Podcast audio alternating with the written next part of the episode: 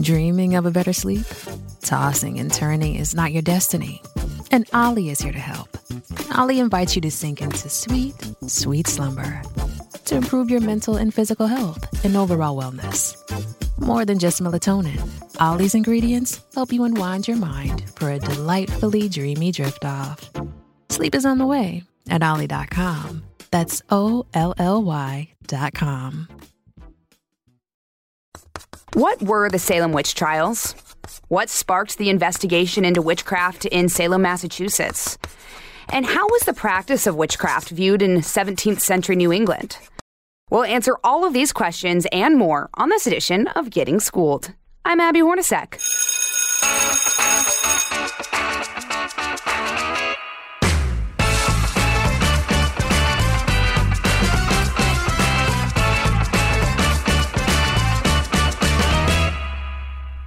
Happy Halloween, everyone! Since this is one of the spookiest days of the year, we're going to do a deep dive into one of the spookiest events in history. Now, some of you may be familiar with the Sanderson sisters from Hocus Pocus, but before that, the ultimate witch hunt took place between 1692 and 1693 in Salem Village, Massachusetts. We're going to talk about the Salem witch trials. During this time, more than 200 people were accused of practicing witchcraft, and 20 were executed over the course of a year. Now, it's important to keep in mind that when hearing that horrible statistic, this was not just some mysterious event, but actually affected real people and their families. So, what ended the Salem witch trials? How was evidence used to accuse someone of witchcraft? And what role does witchcraft play in Salem today? Well, here to talk me through all of this is historian and author Marilynne Roach. Marilynne, thanks so much for coming on. Thanks for the invitation. Yeah, you know, this is a perfect topic to be covering during the time of Halloween because it really is spooky, and um, you know, we we learn about this in school, but it's it's something that I feel like people don't really spend enough time on um, because so much happened. So let's just start from the beginning. How did the Salem witch trials come to be? Well, it all blew up in a really tense time to begin with because there was a war going on between France and England and the, their colonies, so that there were frontier raids from French Canadians and their native allies going on at the uh, uh, the outer regions of New England and New York. Though uh, this did nothing good for the economy because of war expenses and the fact that each side had privateers, so that you the New England fishing and trading was uh, beset by French privateers and regular pirates too. So that didn't do the economy any good. And Massachusetts, for one, did not have a legal government because the charter that made us legal had been rescinded by England some time ago. A new one had just been uh, had just been signed by the king, but nobody really knew what was in it yet how much self government people have here, and how much attention would the crown, would London generally, Privy Council, all those politicians. People didn't know how much they could govern themselves and how much they would be told to do, and uh, so it was nobody quite knew what was going to happen next. Then within Salem, Greater Salem, which was bigger then than it is now, the rural part town called Salem Village. Want, some people there wanted to split off, be their own town. Other parts of the original boundary line had been set off as other towns. Just it was just too far to go to the middle of town for town meetings and church services. Uh, so Salem town didn't want to lose any more territory, and the people in the village didn't necessarily want to break from it from the mother town. They're also at odds with each other over the minister that they've hired. Uh, it seems all settled. He's there, he's ordained, and, and he's giving sermons, doing pastoral work. But there's a number of people who really wish somebody else had been hired. I think it's a lot of personality conflict. Mm. So that there are people who really don't like having him there and stop paying their share of his salary. It's winter the wood pile's getting low, it's cold. Everybody is on edge. And then at the end of January, there's this terrific attack on York, Maine, which is in the southern part of Maine, getting rather close to Massachusetts. And that scares everybody because it's a real it's a real problem in the physical world. It's at this time that two girls in the minister's household in Salem Village begin acting strangely, making odd noises, complaining of aches and pains that don't seem to have any explanation, uh, crawling under the furniture. One's nine, the other's 11, so they're just little kids. But uh, they, the family uses home remedies. That doesn't seem to help. They call in all the doctors in the area, the physicians. Of course, that's not medical training as it is now, but they they know something, and they can't come up with a diagnosis. So they've tried to find out a, an earthly cause for this, until one of the doctors says perhaps they're under an evil hand, meaning under a curse. Uh, so they don't do anything about that right away. But one of the neighbors, a full member of the local church who should know better than to tamper with magical things, suggests to the two servants in the family to enslave uh, Indians. Uh, they call John and Tituba Indians.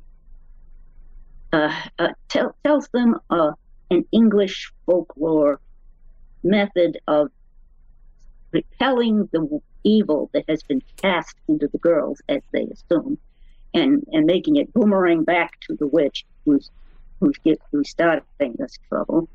And that would hurt that person which could be a man or a woman. Mm-hmm. And then that person would come and, and try to find out how to stop the pain that's been put, put back on them. And then they'd know who it was. But that doesn't happen. The, the witch cake that, that you makes, uh, well, you take a piece of the afflicted person, and that would be, to simplify things, uh, some of the girl's urine, because it's easily extracted. You don't have to cut off uh, their hair or anything. Right. Uh, you mix it with, uh, let's see, uh, you're making a little little wad of dough with cheap flour. They used rye meal. And uh, bake it in the ashes and then feed it to the dog. We assume there's a dog in the family. And I think at this point, that's supposed to, the dog's teeth and, and digestive processes is supposed to, uh, excuse me, harm the witch responsible because something of the evil person is in the magic that is now being chewed up by the dog, called sympathetic magic. Well, it didn't do what it was assumed to do. It, instead, I think it just scared the girls even more. Right. So that would scare me too. well, yeah, because now the adults are taking this seriously. Yes. And um, they start seeing apparitions. And, and actually, I guess if a person is really upset and, and breathing uh, too shallowly and rapidly, you don't you're not getting enough oxygen to your brain or your eyes, and you get and it apparently this is what I've read can make the peripheral vision close in, so it gets dark, and maybe you think somebody's creeping up on you, maybe. Ooh. But anyway, they report apparitions. They if people haven't been questioning them directly as to who is hurting you. They've probably overheard the adults speculating as who might be the witch. So they name names, and one is Tituba, who has made the witch cake. Uh, one is Sarah Good, who's a local uh, woman who's resorted to begging in order to feed her mm-hmm. children.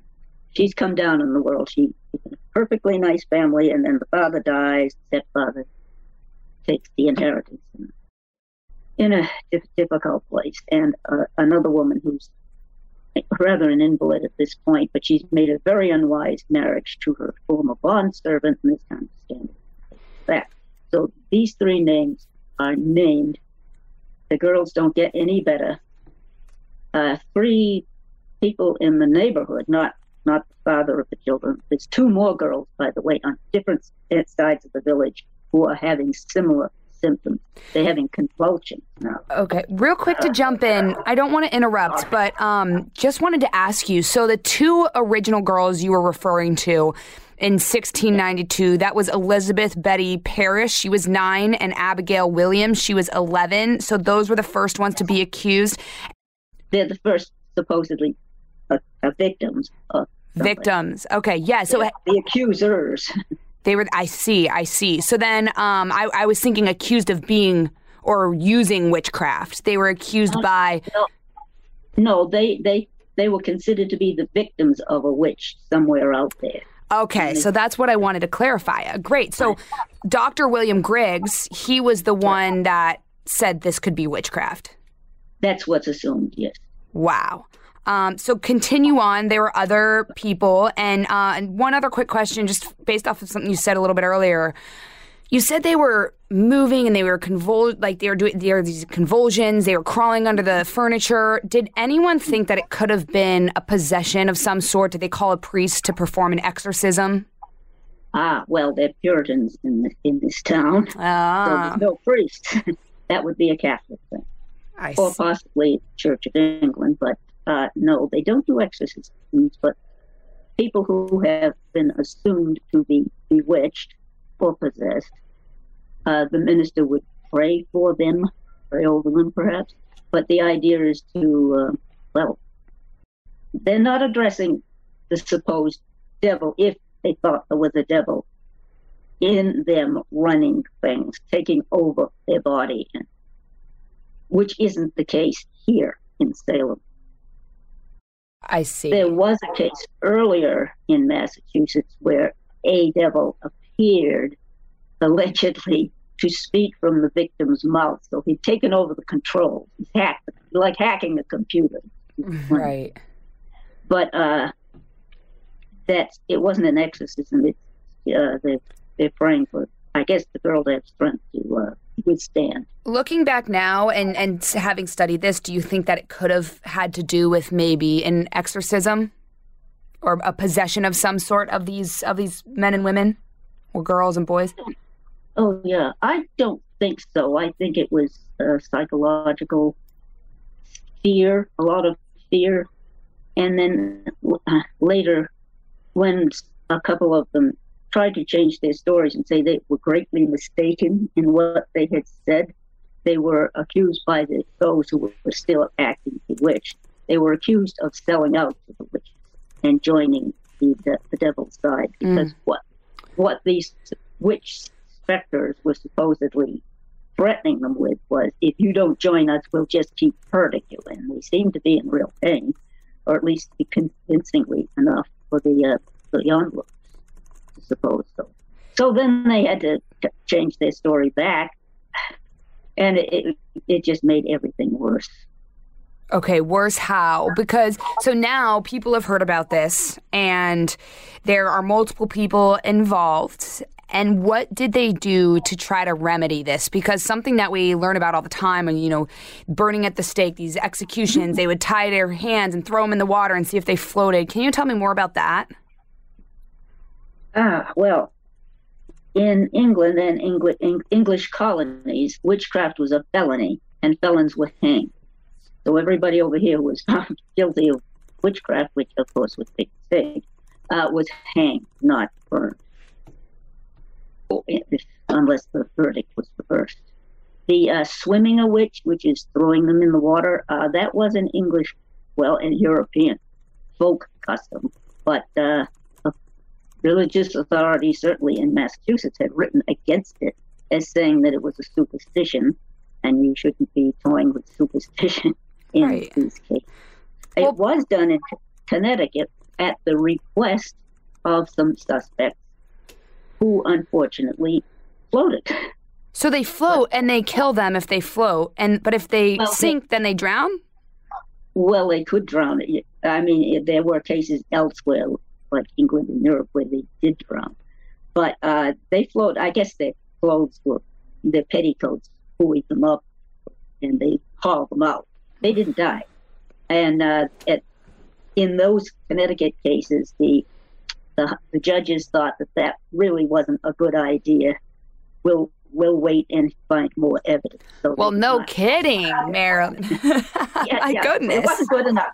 but fortunately, someone saw that and they just postponed things and, and finally that they were their case was either dismissed or they were found not guilty.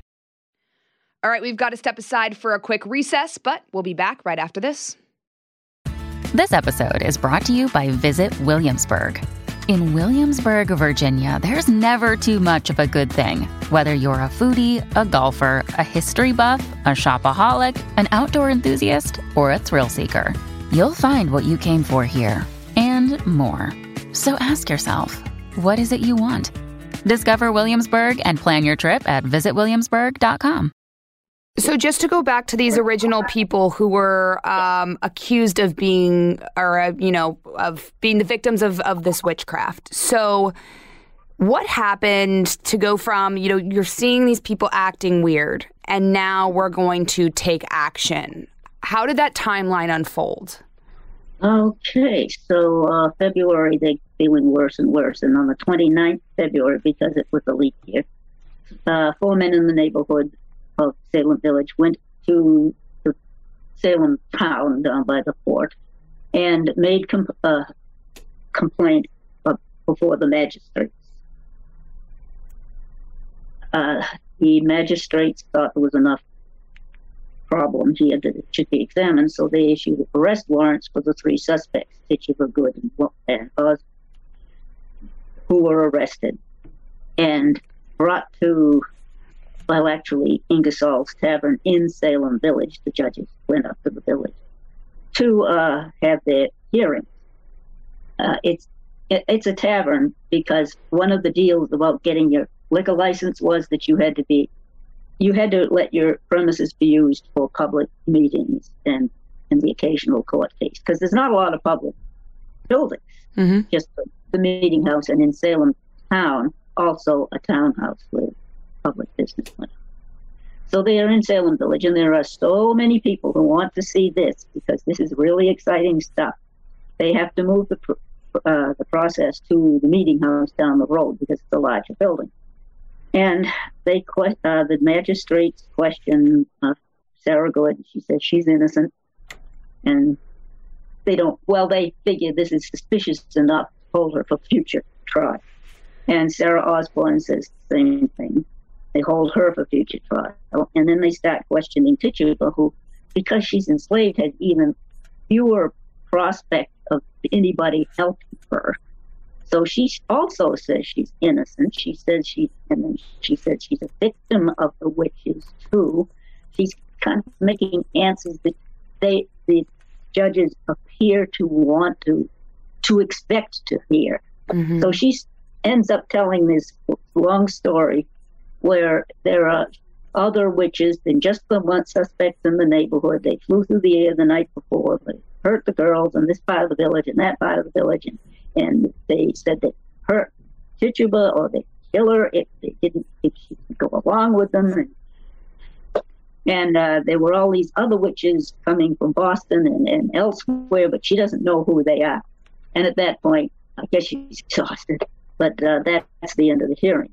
The three women are jailed and held for future trial, and everybody else in town is left wondering who are the other witches.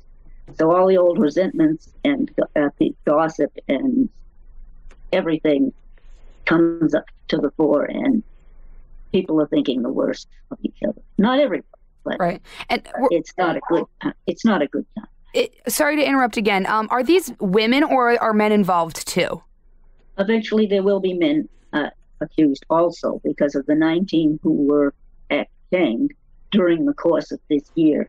Five of them were men. Hmm. How do you think this spread so quickly? I mean, you, you started with a couple, you, you know, the, those two original girls, a nine year old and an 11 year old, and now all of a sudden you have 19. How did that happen? Uh, yeah, well, by the March 1st of the first hearing, there was also another 11 year old and an older girl who was uh, who lived in different parts of the village. I it was kind of like a flashpoint to people's anxieties at the time. Mm. It it just seemed it, I don't have all the answers for it, but uh, it just seemed like it was the worst possible time for everything to coincide. And eventually, when people start confessing because they they're so confused and frightened during the questioning, which is not which is not acting on the idea that you're supposed to be considered innocent until proven guilty. Mm-hmm. The magistrates thought there's really something against these people, and they they they did not question them in a neutral manner. So a number of people started to confess because it appeared also, besides the fact they did, as they said later, they didn't know what they were saying at, at some point. But if you those who did confess, their trials were delayed so that they could be used as witnesses against their supposed co-conspirators, as a few of them did. Uh, eventually, they would have been tried, and some were, and found guilty, mm-hmm. which didn't, which kind of ended that theory of safety. Right. So, uh, so it was a big mess. But by by the end of the summer, we just had so many contradictions with it, and also probably more people having relatives or friends they trust accused that there was more opposition. What happened if they were found guilty? Well, the people who were tried during the summer of 1692 by the upper court went before a grand jury some of the indictments were dismissed as not enough evidence. But then they go to, to a trial jury, and those who were found guilty were hanged. Wow.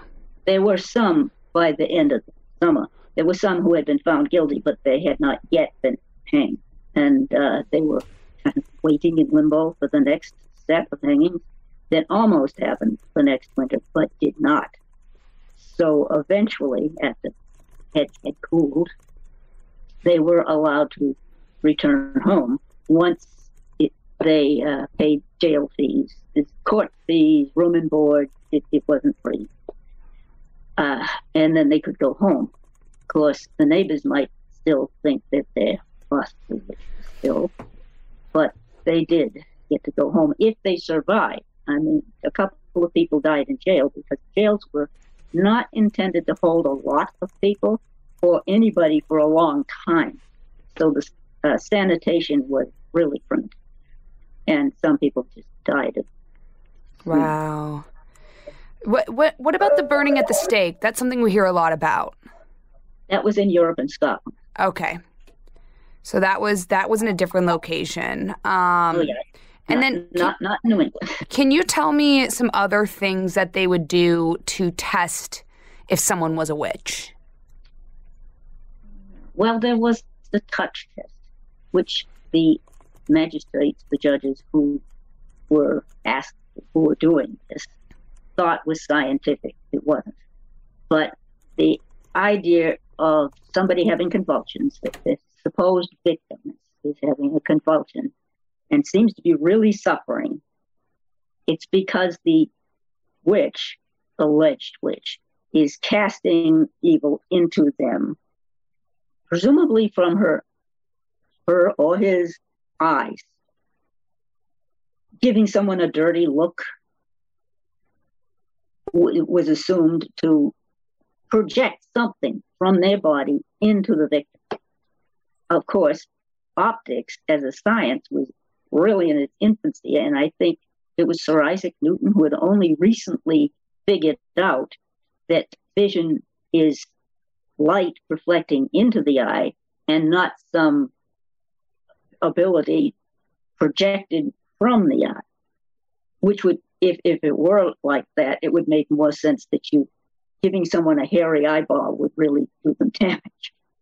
But uh, the idea, if if something is projected into the victim, if the perpetrator touches their arm, say, then the the hurt would flow back into that person, some sort of magical osmosis.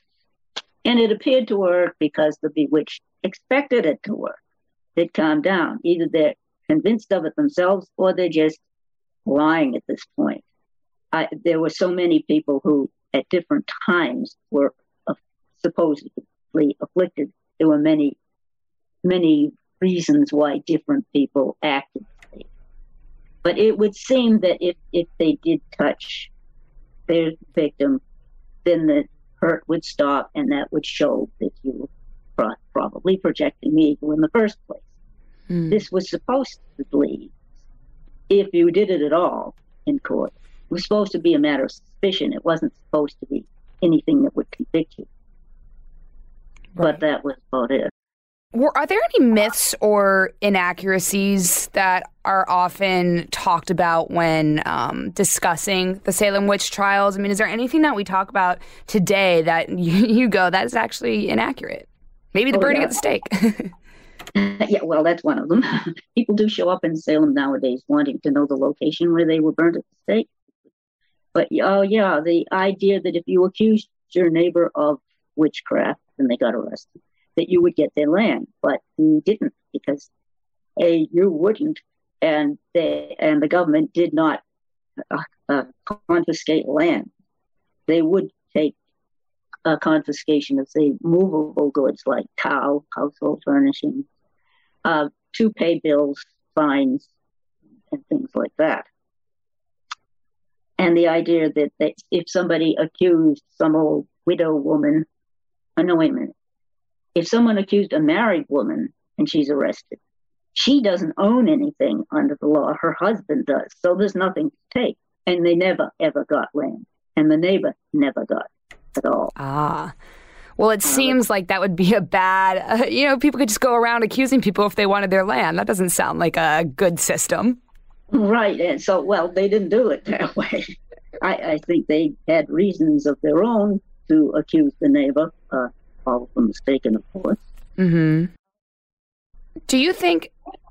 I, I just, you know, we we talk about those again, those women, and I I feel like, I mean, I can't speak for everyone, but when when learning about the Salem witch trials, I feel like it's a little bit of a misconception that it was all, I mean, it, it is a misconception that it was all women because, as you mentioned, there were men involved. Why do you think that the men are often excluded from the conversation of witchcraft and the Salem witch trials? Uh, well, most of the accused were women, and it was probably a lot, well, it was a lot easier for women to seem to be out of line and, you know, disruptive than, than men but uh, yeah, there were several men. In yeah, fact, one of the one of them who was hanged was a minister. Oh, whoa! This obviously happened a long time ago. Was mm-hmm. there ever any answers that came out of this situation that uh, could explain the young women's fits? Well, there's a lot of theories. I, I go with the psychological one. Yeah. There's uh, the ever popular ergot suggestion it's a mold that occurs on rye, which they did grow. Uh, but the people, ergot poisoning can cause convulsions. If the person who's eaten it has a vitamin A deficiency, and the diet that they had available at the time at that time and place made that unlikely if the person did have a vit- uh, didn't have a vitamin A deficiency, then the symptom is not convulsions but gangrene, and that's never mentioned. Oh. So, so yeah, you oh. might notice that that's happening. Yeah, but also everybody in the family would be eating from the same loaf of bread, and only kids, you know, young women and, and 11 year olds were having problems, that, that really doesn't work. Mm-hmm. So, how many people in total died as a result of the Salem witch trials? Uh, 19 people were hanged. Okay. One man was pressed to death because he would not agree to be tried by the court. Pressed was, to death? Yes. What does that uh, mean? Well, if let's see, this is uh, it was legal in England and in Europe. Peine, forte dure, strong and harmful. Uh, when you go on trial, you you say whether you're guilty or not guilty. He, he pled not guilty. Then there's a question: how how will you be tried? And you're supposed to say, by God, in this court. Well, he wasn't going to give his court in front of him any uh, validation, so he would not answer this. And technically, you have three chances to answer that you cooperate with being tried by this, the court that you're in front of. So he's given three chances on three days to say that he will, and he just stays quiet. He he won't say anything, which is called standing mute. And the penalty for that, which has been on the books but never used in New England, is to be pressed to death, which is to be placed on your back. I guess there's a board over the person to distribute the weight, and, and a, a rock or something is put on top. And you can answer whether you're going to cooperate or not. And they keep adding rocks until you cooperate or you die. Mm-hmm. So uh, they had they almost did this once before when someone wouldn't cooperate. That is, they threatened, and and this is earlier in the century, and uh, the person uh, said they'd cooperate rather than go through that. Another time, the court decided to just ignore the threat, but this time they felt they had to follow through. So Giles Corey was pressed to death, Oh, and gosh. not over three days. He had three chances, but uh, it was one day, and that that's that's enough to damage. Your That horrible. Oh my gosh. That Oh, sounds, it is horrific. Oh, And they never did that again. no. So, how did this all end? I mean, you have all these people who were hanged, and then um, one who was pressed to death. How? What? At what moment did they go? This needs to stop. Well, there was objections to it, and during the summer, there were t- at least 200. There were more than 250 people who signed petitions for the, the certain of the accused, or spoke up in court. Made depositions. We assume they got a chance to speak, but we don't know. Uh, and that's ignored because you know there, there could have been retaliation against them, but although apparently there was not. Uh, there were eight hangings in September, which was the busiest month. And by October, people are reassessing things. There have been it, there has been advice from various ministers in the course of the summer not to accept spectral evidence, which is the, the afflicted people's descriptions of the spirits that are coming after them and hurting them. That seemed to be the biggest reason that anybody was considered a witch. People advised against it at the beginning. Cotton Mather wrote a letter to one of the judges who asked him, uh, saying that this is not something you can trust because any information would come from the devil, and you can't trust anything the devil says, and you don't know if that's where the information is coming. But they ignored that, the judges, and assumed that what they were seeing, which must have been pretty alarming, uh, really what had a, a diabolical source behind it. Mm-hmm. But uh, by October, Increase Mather, father, had written a, an essay about how you cannot trust spectral evidence, and they're a little more willing to listen to it then. There's also more opposition. There's not enough paperwork on this part, but I think there were more people speaking out against the way the court proceeded. So the governor uh, suspended the special court that had been trying witchcraft case and uh, wrote to England saying, we'll, we'll wait for your advice. Unfortunately, advice did not come from England until the following January, in which case the advice was do your best, in effect. Meanwhile, winter is coming on. The jails, as I said, weren't built to hold people for, forever or for very long, and they're crowded. Uh, families are petitioning to let their suspect kinfolk out on bail at least over the winter. Some of the younger younger suspects were let out on bail because there were teenagers who were accused as well as did accuse. Uh, and finally, in January, when the, our as I say, there was a charter that people didn't know about until later. But what was in it? Well, one of the requirements was to have a, a regular superior court that would try all capital cases. So in January, this court, many of the same judges on it, uh, heard the last of the witchcraft cases, even without England's advice, because that was going to show up in July. And they were not to use spectral evidence uh, some 50 cases were heard in January, lots of them, most of them, dismissed by the grand jury as not having enough evidence, ignoring said on the indictment. And of those who were tried by a jury, only only three were found guilty. And the king's attorney, which is like an attorney general, mm-hmm.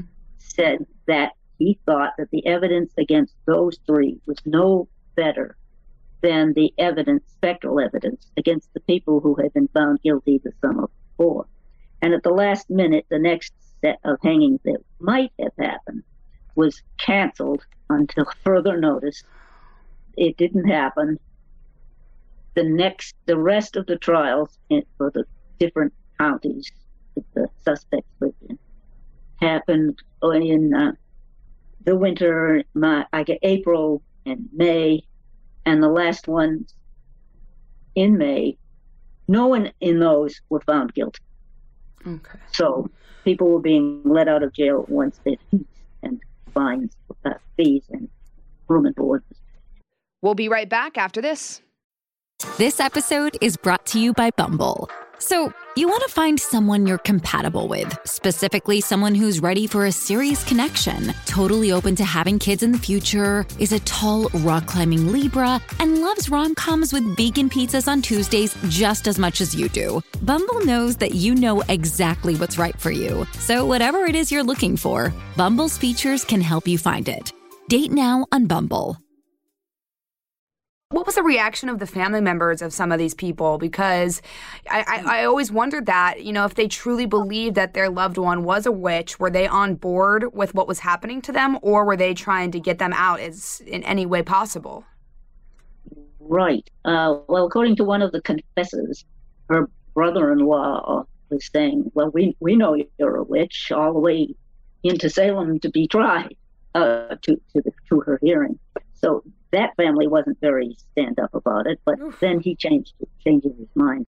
There were petitions in the winter saying uh, when between the trials, saying that uh, they they they trusted their relatives, but you know at least let them out on bail. Mm-hmm. We were mis- we collectively were mistaken in assuming the worst of. Uh, Rebecca Nurse's family, she was one of the first uh, accused in March of '92 her family stuck by her from the very beginning. They uh, got witness uh, witnesses to speak for her. They got petitions signed. They even went to, uh, and in fact, her verdict was originally not guilty, but there was such a reaction of apparent of bewitchment and affliction among the the girls who were having convulsions that she was tried on a different indictment of having just caused that. And uh, she was found guilty on that one. Mm-hmm. It was uh, oh, one of the moments where you wish things had just been a little different. In uh, when the second uh, the second trial, her second trial, same same day first, the jury is, isn't in agreement as to what has been happening. So the foreman comes out and asks her when when Rebecca Nurse had said, "Why is she testifying here? She's one of us." What did you mean by that? Was she, you know, one of us witches or one of us suspects? Uh. And she doesn't answer because she can't hear them. She's a little deaf and she's also exhausted. So they don't get an answer and they find her guilty. that is heartbreaking. And when they find that out, because she writes a statement, uh, they do later issue that the jury issues a statement saying he didn't hear, we didn't know she couldn't hear us. I wanted to ask you because we were chatting a little bit before we hopped on, before we clicked that record button, and I asked you what interested you so much about this, and you said, you know, it started off, you know, it's spooky, it's it's fascinating, um, but then you learn that these people are real people. So what what did you learn that led you to that? Well, finding out more about their lives apart from the hearing. The hearing notes is the questions and answers that have survived from the hearing, not the trial. That was used as evidence at the trial. It's you hear the, you hear their voice in it sometimes if the notes are thorough enough, and looking up other information about what the rest of their lives were like. Of course, it's hard to find out little anecdotes that make people seem alive. But if, if somebody is in trouble with the court earlier, there might be some information about that. Or family anecdotes, events that were recorded at the time. For example, not just the fact that her first trial was not guilty and the second one was guilty. Her her reason for being misunderstood that she's she's old, she's an elderly woman, but for the time, uh, and she's she's exhausted from everything. She's been in jail for months, and she's hard of hearing to begin with, and it it makes a real person with some real real problems. Mm-hmm. Right. No, I mean it's it's absolutely true. It's it's something that we see played out in in fiction, you know, like stories, books, movies, things like that. But you know, these are real people, and and what was happening to them was also very real for them and their families. Um, yes. I do I do want to end with this question because, you know, back to that point, I mean, how do you think the societal understanding of witchcraft has evolved from that moment to now? Well, as in Salem in October nowadays, witch can mean a number of things. I mean, there's the historical witches, alleged witches, who were unfairly accused of doing something they hadn't done. There's witches, according to the actual original accusation, as someone who deliberately allied Satan in order to make everything worse for everybody and make evil reign through the world, which they had not done, but that's what people assume witches were up to. Mm-hmm. And as witches nowadays, uh, as neo as pagans, neo pagans, uh, uh, a nature based religious outlook, according to what they say, uh, which is has no devil to it and is not trying to cast evil spells on anybody. And then there's the fairy tale and the fictional witches, voodoo, magic, for good or evil, in everywhere from Hollywood to Mother Goose. So it depends what people mean when they say it. It's kind of hard to know sometimes what mm. somebody thinks when they say it. Yeah. But I'm mostly interested in the historical ones who were definitely not Right. You, you think back to that time too. I mean, there was a lot less information and uh, technology, things that you can use to maybe discover the true meaning behind why these things were happening. And we have a, a special insight into that now. And, and you gave us a lot of great insight. So, Marilynne, thank you so much for coming on. I appreciate it. And uh, have a great Halloween. Thank you.